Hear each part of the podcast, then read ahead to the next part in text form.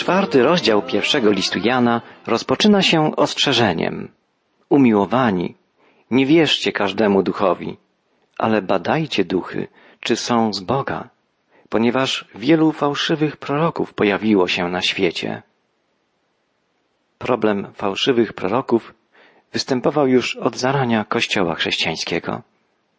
W jednej z pierwszych ksiąg chrześcijańskich, Didache, czyli nauce dwunastu apostołów, czytamy o porządku chrześcijańskiego nabożeństwa.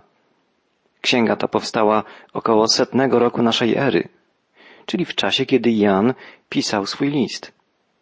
Mówi ta księga o tym, jak należy postępować z wędrownymi apostołami i prorokami, którzy odwiedzali często chrześcijańskie wspólnoty. Nie każdy, kto przemawia w duchu, czytamy w Didache, jest prorokiem. Tylko ten jest prorokiem, kto chodzi drogami Pana.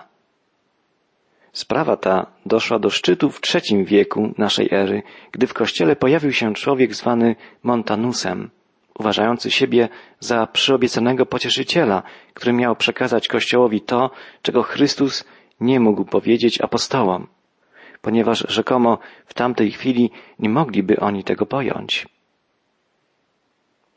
pierwotnym kościele wyraźnie odczuwało się falowanie życia duchowego.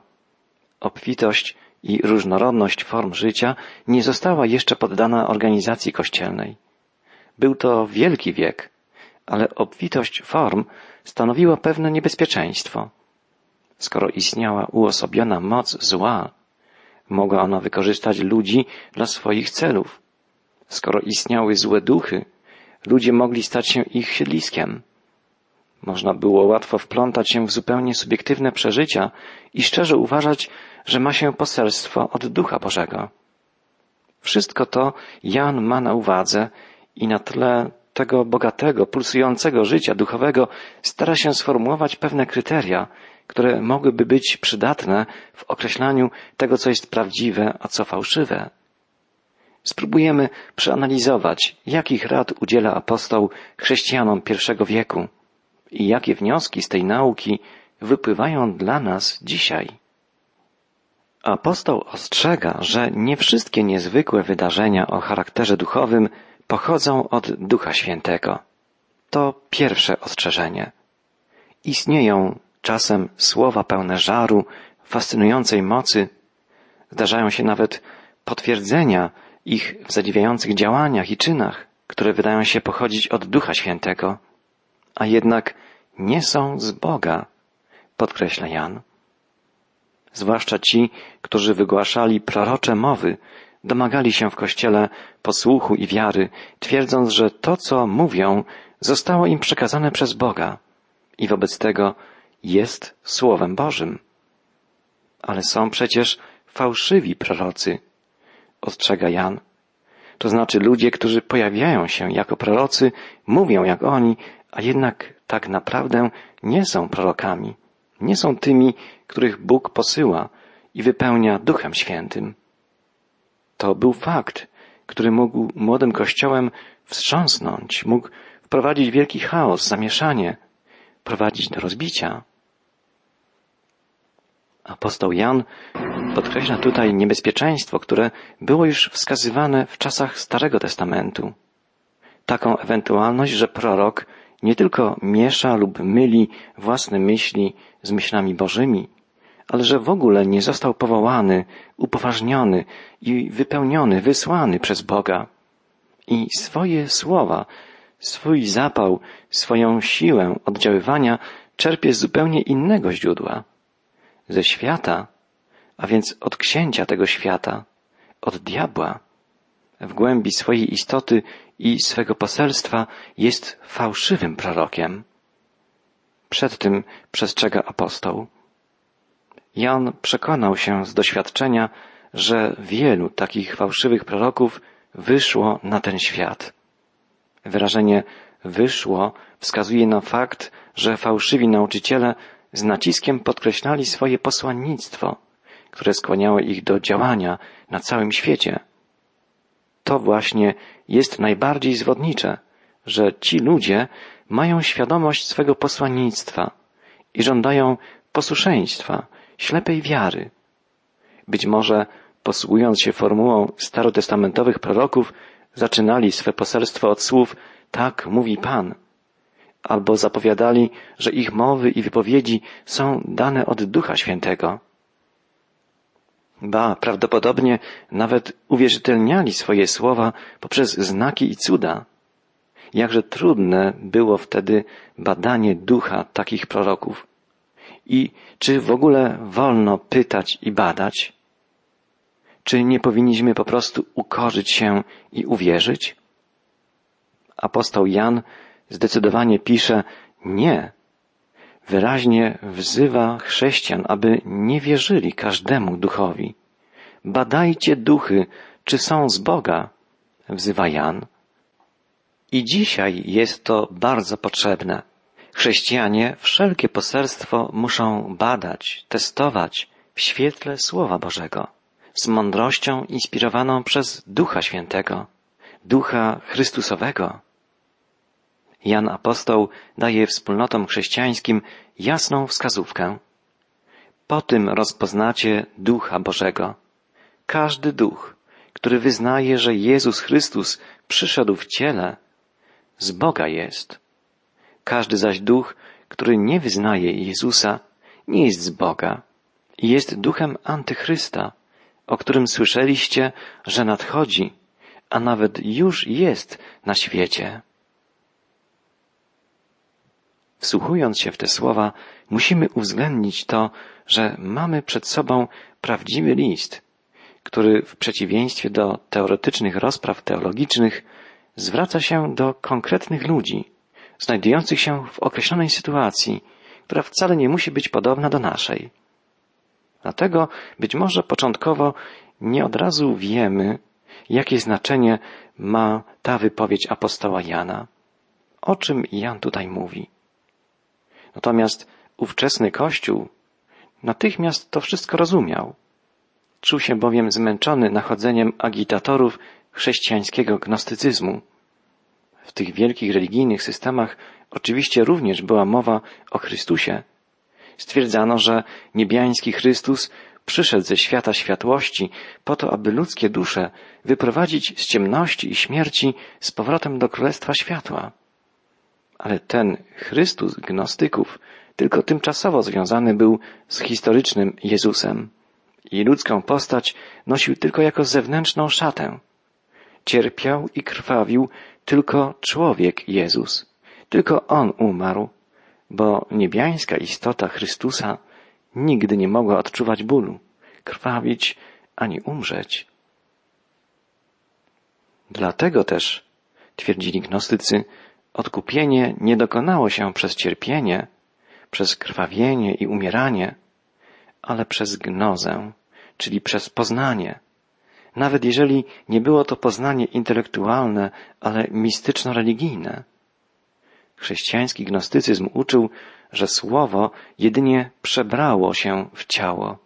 Natomiast czymś zgoła fałszywym a nawet bluźnierczym byłoby zwiastowanie, że słowo stało się ciałem. Tymczasem dla apostolskiego poselstwa wszystko zawiera się właśnie w uniżeniu się Syna Bożego, w tym, że rzeczywiście stał się On człowiekiem, że przyszedł w ciele. Tylko w ten sposób bowiem mogło dokonać się to, co jest jedynym ratunkiem dla sprzeciwiającego się Bogu winnego, grzesznego w oczach Boga zgubionego człowieka. Męka i śmierć na krzyżu. I tu drogi apostoła i chrześcijańskich gnostyków radykalnie się rozchodzą. Kiedy pamiętamy o tych zjawiskach występujących w czasach Jana, staje się zupełnie jasne, jak bardzo ta wypowiedź apostoła mimo historycznego odniesienia, jest w każdym, a więc i w naszym czasie, zdaniem rozstrzygającym, a tym samym dokonującym wyraźnego podziału. Stosując ciągle nowe formy i środki wyrazu, człowiek chce mieć Chrystusa, który by imponował, Chrystusa współczesnego, którego mógłby każdemu polecić. Człowiek nie chce się wstydzić Ewangelii.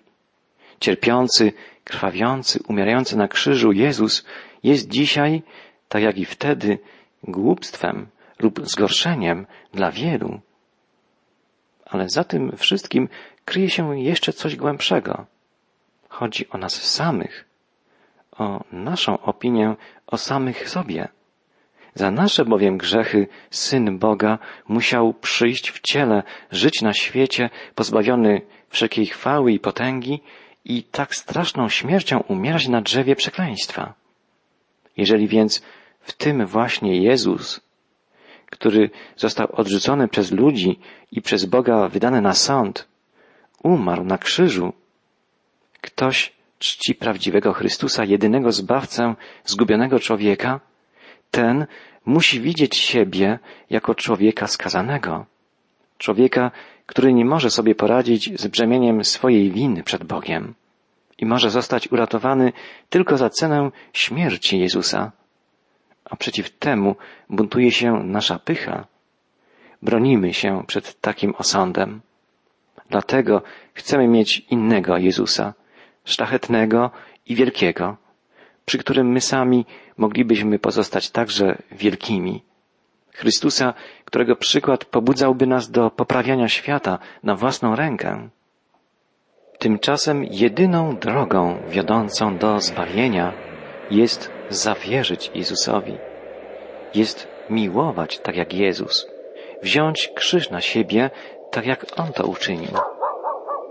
Ten natomiast, kto w centrum swojego wyznania nie stawia Jezusa Chrystusa, który przyszedł w ciele, który w centrum swojej wiary nie widzi Jego śmierci za siebie, ten jest ślepy.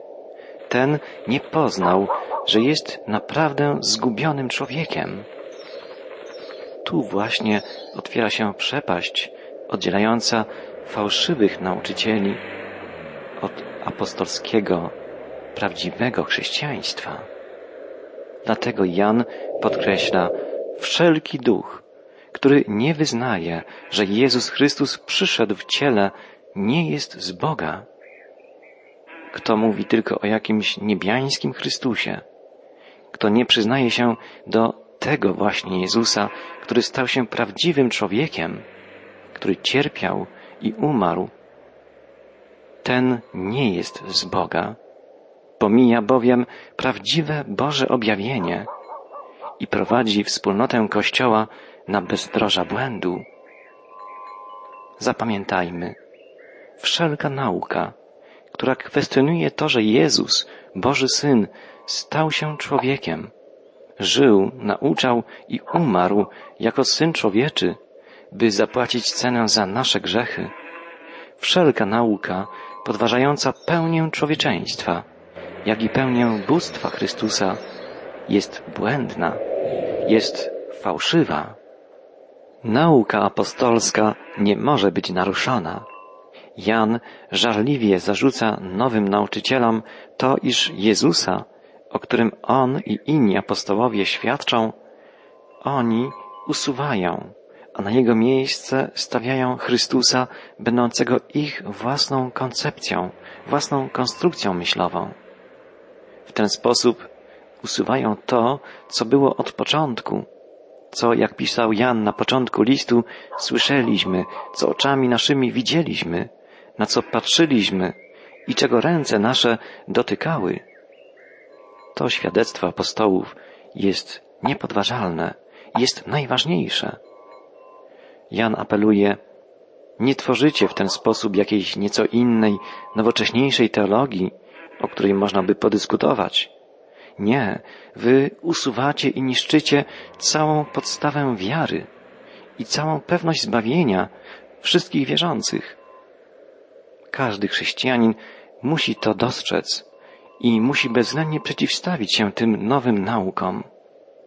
Jeżeli usuniemy Jezusa Chrystusa, który stał się człowiekiem dla nas, który zgodnie z wolą Boga Ojca został skazany za nas na śmierć krzyżową i został wzbudzony przez Ducha Bożego z martwych, wtedy zbawienie zgubionych grzeszników zostanie unicestwione, zaprzepaszczone. Chrześcijanie nie mogą w najmniejszym stopniu darzyć tych nowych poglądów, różnych nauk zainteresowaniem. Nie wolno im sądzić, że należy najpierw je dobrze poznać, a może potem dopiero odrzucić. Nie, Kościół musi zrozumieć, że za nimi stoi duch antychrysta. Jan pisze, słyszeliście o nim, że ma przyjść i już teraz jest na świecie. Nowe, rzekomo doskonalsze chrześcijaństwo pochodzi wprost z królestwa antychrysta. Działa tu duch antychrysta, nie duch Boży. Ta wypowiedź Jana jest zdecydowana. Kościół Jezusowy wiedział od początku, że ma nadejść antychryst. Patrząc w przyszłość, chrześcijanie nie mogą nigdy zatracić jasnego widzenia teraźniejszości. Muszą zdać sobie sprawę, że duch antychrysta już teraz jest na świecie. Tam, gdzie różni fałszywi nauczyciele proponują nowe chrześcijaństwo, tam działa antychryst. Antychryst, władca świata, będzie brutalną przemocą zawsze usiłował usunąć Jezusa i Jego Kościół. I Kościół musi zrozumieć, musi wiedzieć, że to rozpoczęło się już teraz, w wyrafinowany sposób, pod pozorem poprawiania chrześcijaństwa. Taka jest istota nauki apostolskiej. Ostrzeżenie przed działaniem antychrysta i wskazanie na centralną pozycję Jezusa Chrystusa jako Zbawiciela, jako tego, który przyszedł w ciele, który zmarł za nas, a potem powstał z martwych. Drodzy słuchacze, i dzisiaj widzimy wiele usilnych prób, by zmieniać, by przekształcać prawdę Ewangelii. Nie dajmy się zwieść. Wierzmy w doskonałe dzieło Jezusa Chrystusa. Wierzmy świadectwu Jego apostołów. Ufajmy Bogu i Jego Słowu. Przeczytajmy na koniec jeszcze raz słowa apostoła Jana i spróbujmy podsumować nasze dzisiejsze rozważania. Jan pisze, umiłowani, nie wierzcie każdemu duchowi, ale badajcie duchy, czy są z Boga, ponieważ wielu fałszywych proroków pojawiło się na świecie. Po tym rozpoznacie ducha Boga. Każdy duch, który wyznaje, że Jezus Chrystus przyszedł w ciele, jest z Boga. Każdy zaś duch, który nie wyznaje Jezusa, nie jest z Boga jest duchem antychrysta, o którym słyszeliście, że nadchodzi, a nawet już jest na świecie. Jan Apostoł naucza, że wiara chrześcijańska może być sformułowana w jednym wielkim zdaniu. Słowo ciałem się stało i zamieszkało wśród nas. Tak pisze Jan na początku swej Ewangelii. Każdy duch, który odrzuca rzeczywistość wcielenia, nie jest z Boga. Jan formułuje dwa sprawdziany wiary. Po pierwsze, jeżeli dany duch jest z Boga, musi przyznać, że Jezus jest Chrystusem, czyli Mesjaszem. Ktokolwiek temu zaprzecza, zaprzecza trzem stwierdzeniom odnośnie Jezusa, że jest On ośrodkiem historii, centralną postacią w historii świata, a dzieje poprzedzające Jego przyjście były jedynie przygotowaniem na to wydarzenie, że jest On wypełnieniem obietnic Bożych. Mimo zmiennych losów historii i porażek, Izraelici mocno trzymali się obietnic Bożych. Zaprzeczenie temu, że Jezus jest obiecanym przez proroków Mesjaszem, to zaprzeczanie prawdziwości w ogóle Bożych obietnic. I po trzecie, że jest On królem. Jezus przyszedł nie tylko po to, by złożyć ofiarę z samego siebie, ale żeby potem powstać z martwych i panować. Pozbawienie go mesjańskiego tytułu jest odrzuceniem go również jako króla. Następnie podkreśla Jan Apostoł, jeżeli dany duch jest z Boga, musi przyznać, że Jezus przyszedł w ciele. właśnie z tym bardzo precyzyjnym sformułowaniem gnostycy nigdy nie chcieli się pogodzić. Skoro w ich przekonaniu materia jest czymś złym, rzeczywiste wcielenie się Boga byłoby niemożliwe, gdyż Bóg nigdy nie mógłby wziąć na siebie ludzkiego ciała. Później święty Augustyn powiadał, że u pogańskich filozofów znalazł wiele punktów stycznych z Nowym Testamentem, z wyjątkiem jednego stwierdzenia. Słowo stało się ciałem. Boże Słowo stało się ciałem. Bóg wcielił się w osobie Jezusa Chrystusa. Odrzucenie pełni człowieczeństwa Jezusa jest odcięciem korzeni chrześcijańskiej wiary. Z odrzucenia pełnej rzeczywistości wcielenia wynikają określone konsekwencje. Na to zwraca Jan szczególną uwagę. Podkreśla, że jest to zaprzeczenie tego, że Jezus kiedykolwiek mógłby być naszym przykładem do naśladowania. Jeżeli nie był On prawdziwym człowiekiem, żyjącym w takich samych warunkach jak wszyscy ludzie, to nie może On być dla nas przykładem. Dalej Jan podkreśla, że jest to też zaprzeczeniem tego, że Jezus jest naszym arcykapłanem, który otwiera drogę do Boga Ojca. Prawdziwy arcykapłan, jak podkreśla także autor listu do Hebrajczyków, musi być we wszystkim podobny do nas. Musi znać nasze słabości i nasze pokusy. Musi przychodzić do Boga w naszym imieniu. Wskazując ludziom drogę do Boga Ojca, arcykapłan musi być człowiekiem, inaczej wskazywałby drogę, na którą my nie moglibyśmy wejść. Dalej, nauka taka, podkreśla Jan, jest zaprzeczaniem tego, że Jezus jest prawdziwym Zbawicielem. Aby zbawić ludzi, musiał stać się jednym z nich. Jest to także zaprzeczenie zbawienia ciała. Chrześcijańskie zbawienie dotyczy całego człowieka. Zbawieniu podlega zarówno dusza, duch, jak i ciało człowieka. Kto odrzuca wcielenie Boże, ten również odrzuca przekonanie, że ciało może stać się świątynią Ducha Świętego. Odrzucenie wcielenia nie dopuszcza też myśli o ścisłej więzi Boga z człowiekiem. Jeżeli tylko duch jest dobry, a ciało złe, to Bóg nigdy nie może spotkać się z człowiekiem. Człowiek nigdy nie może nawiązać pełnej łączności z świętym Bogiem. A więc prawda o wcieleniu jest gwarantem wszelkich możliwości ustanowienia prawdziwej łączności pomiędzy Bogiem i człowiekiem. Wszystkie te prawdy są bardzo istotne. Realne człowieczeństwo Chrystusa, realne wcielenie się Boga, tak jak realne bóstwo Jezusa, to najbardziej istotne, fundamentalne prawdy naszej chrześcijańskiej wiary.